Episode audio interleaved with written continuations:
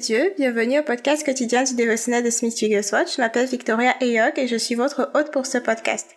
Alors merci beaucoup de prendre votre temps pour écouter aujourd'hui et sans plus tarder nous allons commencer par la prière. Seigneur éternel Dieu Tout-Puissant, merci pour cette opportunité d'écouter ta parole à cet instant pour pouvoir l'étudier, pour pouvoir la comprendre, pour pouvoir la mettre en pratique. Que ton Esprit Saint dirige cette séance pour que nous comprenions ta parole afin de la mettre en pratique au nom de Jésus-Christ, ton Fils, nous te prions. Amen.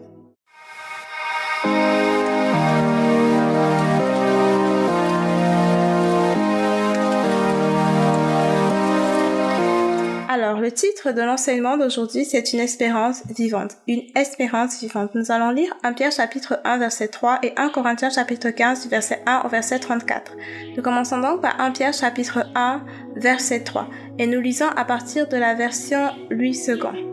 Béni soit Dieu, le Père de notre Seigneur Jésus-Christ, qui selon sa grande miséricorde nous a régénérés pour une espérance vivante par la résurrection de Jésus-Christ d'entre les morts Maintenant, comme deuxième passage, nous allons lire 1 Corinthiens chapitre 15 du verset 1 au verset 34, toujours à partir de la version Louis II. Je vous rappelle, frères, l'évangile que je vous ai annoncé, que vous avez reçu, dans lequel vous avez persévéré et par lequel vous êtes sauvés si vous le retenez tel que je vous l'ai annoncé, autrement vous auriez cru en vain. Je vous ai enseigné avant tout, comme je l'avais aussi reçu, que Christ est mort pour nos péchés selon les Écritures, qu'il a été enseveli et qu'il est ressuscité le troisième jour selon les Écritures, et qu'il est apparu à ses puis aux douze. Ensuite il est apparu à plus de cinq cents frères à la fois, dont la plupart sont encore vivants et dont quelques-uns sont morts. Ensuite, il est apparu à Jacques, puis à tous les apôtres. Après eux tous, il m'est aussi apparu à moi comme à l'avorton, car je suis le moindre des apôtres. Je ne suis pas digne d'être appelé apôtre parce que j'ai persécuté l'Église de Dieu. Par la grâce de Dieu, je suis ce que je suis et sa grâce envers moi n'a pas été vaine. Loin de là, j'ai travaillé plus que tous, non pas moi toutefois, mais la grâce de Dieu qui est avec moi. Ainsi donc, que ce soit moi, que ce soit eux. Voilà ce que nous prêchons et c'est ce que vous avez cru. Or, si l'on prêche que Christ est ressuscité des morts, comment quelques-uns parmi vous disent-ils qu'il n'y a point de résurrection des morts? S'il n'y a point de résurrection des morts, Christ non plus n'est pas ressuscité, et si Christ n'est pas ressuscité, notre prédication est donc vaine, et votre foi aussi est vaine. Il se trouve même que nous sommes de faux témoins à l'égard de Dieu, puisque nous avons témoigné contre Dieu qu'il a ressuscité Christ, tandis qu'il ne l'aurait pas ressuscité si les morts ne ressuscitent point. Car si les morts ne ressuscitent point, Christ non plus n'est pas ressuscité, et si Christ n'est pas ressuscité, votre foi est vaine, vous êtes encore dans vos péchés, et par conséquent, ainsi, aussi ceux qui sont morts en Christ sont perdus. Si c'est dans cette vie seulement que nous espérons en Christ, nous sommes les plus malheureux de tous les hommes. Mais maintenant, Christ est ressuscité des morts. Il est les prémices de ceux qui sont morts, car puisque la mort est venue par un homme, c'est aussi par un homme qu'est venue la résurrection des morts. Et comme tous meurent en Adam, de même aussi, tous revivront en Christ, mais chacun en son rang. Christ comme prémisse, puis ceux qui appartiennent à Christ lors de son avènement. Ensuite viendra la fin, quand il remettra le royaume à celui qui est Dieu et Père, après avoir détruit toute domination, toute autorité et toute puissance. Car il faut qu'il règne jusqu'à ce qu'il ait mis tous les ennemis sous ses pieds. Le dernier ennemi qui sera détruit, c'est la mort. Dieu en effet a tout mis sous ses pieds, mais lorsqu'il dit que tout lui a été soumis, il est évident que celui qui lui a soumis toute chose est excepté. Et lorsque toutes choses lui auront été soumises, alors le Fils lui-même sera soumis à celui qui lui a soumis toutes choses, afin que Dieu soit tout en tous. Autrement, que feraient ceux qui se font baptiser pour les morts? Si les morts ne ressuscitent absolument pas, pourquoi se font-ils baptiser pour eux? Et nous, pourquoi sommes-nous à toute heure en péril? Chaque jour, je suis exposé à la mort, je l'atteste, frère, par la gloire dont vous êtes pour moi le sujet en Jésus-Christ notre Seigneur. Si c'est dans des vues humaines que j'ai combattu contre les bêtes à Éphèse, quel avantage m'en revient-il? Si les morts ne ressuscitent pas, mangeons et buvons, car demain nous mourrons. Ne vous y trompez pas, les mauvaises compagnies corrompent les bonnes mœurs. Revenez à vous-même, comme il est convenable, et ne péchez point, car quelques-uns ne connaissent pas Dieu, je le dis à votre honte. Parole du Seigneur Dieu Tout-Puissant, nous rendons grâce à Dieu. Donc, comme nous l'avons dit précédemment, le titre de l'enseignement d'aujourd'hui, c'est une espérance vivante. La première chose que j'aimerais dire aujourd'hui, c'est que, puisque Jésus-Christ est ressuscité des morts, nous qui croyons en lui, nous ressusciterons aussi. Donc, à partir du passage que nous venons de lire, nous voyons que l'apôtre Paul est en train de répondre à certaines personnes qui se sont mis à, disons, fréquenter des personnes qui avaient pour croyance que la résurrection des morts, que ce n'était pas quelque chose de réel. D'ailleurs, il y a certaines, il y a certaines, euh, certaines sectes juives qui à l'époque ne croyaient déjà pas en la résurrection d'entre les morts, comme les Sadducéens. Et donc, euh, voici que dans l'église de Corinthe, le petit souci auquel Paul essaye de répondre, bon, c'est un gros souci d'ailleurs, auquel Paul essaye de répondre ici, c'est le fait que certains chrétiens pensent que la résurrection des morts, ça n'existe pas. Et il essaie donc de leur prouver par raisonnement logique que s'ils ne croient pas à la résurrection des morts, c'est qu'ils ne croient pas que Jésus-Christ lui-même est ressuscité d'entre les morts. Et s'ils ne croient pas que Jésus-Christ lui-même est ressuscité d'entre les morts, ça veut dire qu'ils ne croient pas que toutes ces personnes qui sont mortes avec la foi que parce que Christ est ressuscité, elles aussi seraient ressuscitées. Ça veut dire que eux ne croient pas que ces personnes seront aussi ressuscitées un jour. Ça veut dire que notre foi est vaine et qu'il n'y a donc aucun espoir. Autant donc vivre comme le monde si de toutes les façons il n'y a pas, il n'y a pas de, il n'y a pas d'avenir à tout ça, il n'y a pas d'éternité. Mais Paul leur fait comprendre qu'ils ont pris donc un mauvais raisonnement et qu'ils ont tort et qu'il faut qu'ils se remettent sur le droit chemin. J'aime bien le fait qu'ils leur disent la mauvaise compagnie qu'on rend les bonnes mœurs et, qu'ils mettent ça dans ce contexte-ci pour nous faire comprendre qu'on peut avoir les meilleures croyances bibliques qui soient lorsqu'on s'entoure de personnes qui ne croient pas ce que la parole de Dieu écrit dit. On se dit peut-être que ça ne, que ça ne représente rien, mais au fur et à mesure, à force de s'entourer de ce genre de personnes, leurs mauvaises croyances déteignent sur nous et donc leurs mauvaises habitudes déteignent sur nous parce que leurs habitudes ont rapport avec leurs croyances, donc leurs mauvaises habitudes aussi vont déteindre sur nous. Et c'est aussi comme ça que parce qu'on va absorber cela et pratiquer cela, on va aussi déteindre sur d'autres personnes. On doit faire très attention. La Bible doit être notre guide, même dans le choix de nos amitiés, même dans le choix de nos conversations, même dans le choix d'église où on parle, même dans le choix de groupes bibliques, même à l'intérieur de l'église.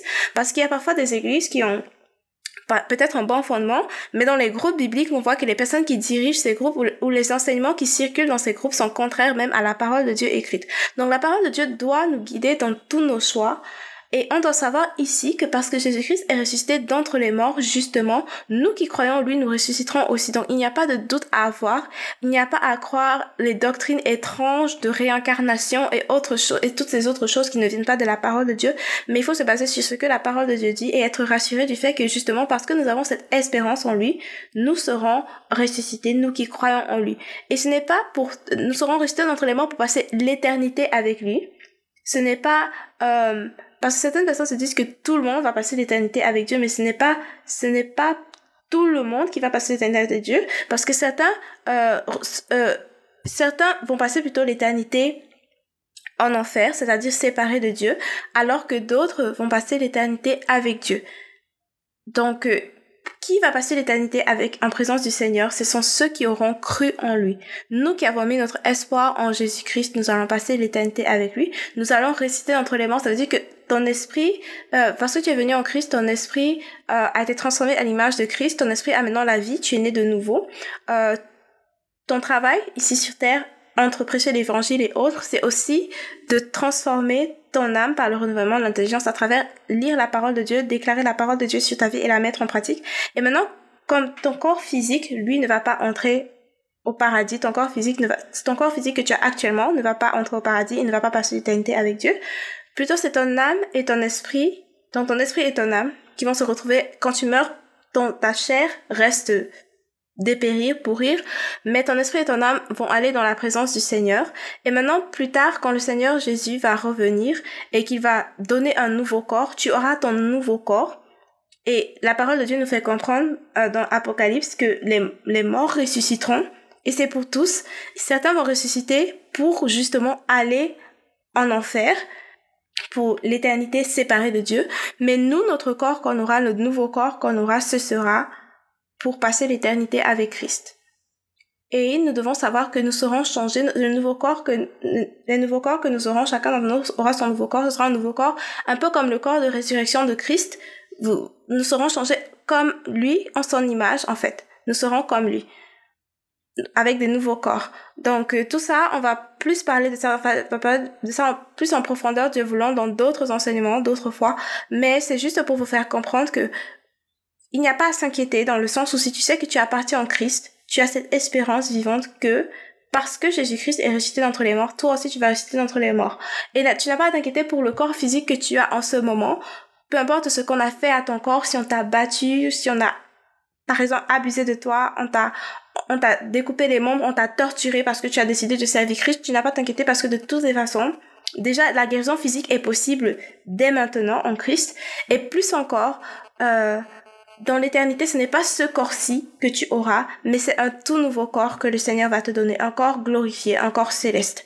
Donc, je clôture avec cette citation de Smith Wigglesworth, de même que la chair de même que dans la chair, Jésus a triomphé par l'Esprit, nous pouvons lui ressembler dans sa victoire. De même que dans la chair, Jésus a triomphé par l'Esprit, nous pouvons lui ressembler dans sa victoire. Nous prions. Seigneur éternel, Dieu Tout-Puissant, nous te remercions parce que la victoire est en Christ. Nous te remercions parce que, parce qu'il est ressuscité d'entre les morts, nous savons que nous allons aussi ressusciter d'entre les morts. Et nous te remercions parce que nous avons foi, nous avons espoir. Nous te prions de nous aider à choisir de rester dans la parole de Dieu, à choisir de ne pas écouter les faux prophètes, les faux pasteurs, les faux enseignements qui éloignent de la parole de Dieu. Je prie, Seigneur, que tu nous donnes le discernement, même à travers les compagnies que nous choisissons, les personnes que nous choisissons, les amis que nous choisissons, les églises que nous fréquentons, les enseignements que nous écoutons sur Internet, que nous choisissions de discerner selon la parole de Dieu, afin que nous ne nous retrouvions pas avec des fausses doctrines qui vont décourager notre foi et qui vont faire que nous nous retrouvions à marcher dans le péché au lieu de marcher dans l'obéissance. Nous prions au nom de Jésus-Christ, notre Seigneur et Sauveur. Amen. Merci beaucoup d'avoir écouté du début jusqu'à la fin. Si vous avez été édifié par cet enseignement, n'oubliez pas de partager pour pouvoir édifier d'autres personnes et aussi de vous abonner pour recevoir des notifications à chaque fois qu'il y aura un tout nouvel épisode. C'est un nouvel épisode par jour, d'un rendez-vous disponible demain par la grâce de Dieu pour écouter l'épisode de demain. Et aussi, euh, si vous avez des témoignages, des sujets de prière ou des questions en particulier, vous pouvez me contacter sur Facebook ou sur Instagram. Euh, mon nom c'est Victoria Eyog ou Docteur Victoria Eyog. Vous pouvez me contacter pour me faire part de vos questions, vos sujets de prière et vos témoignages. Merci beaucoup d'avoir écouté du début jusqu'à la fin. Que Dieu vous bénisse. Au revoir. Et rendez-vous demain par la grâce de Dieu. Bye bye.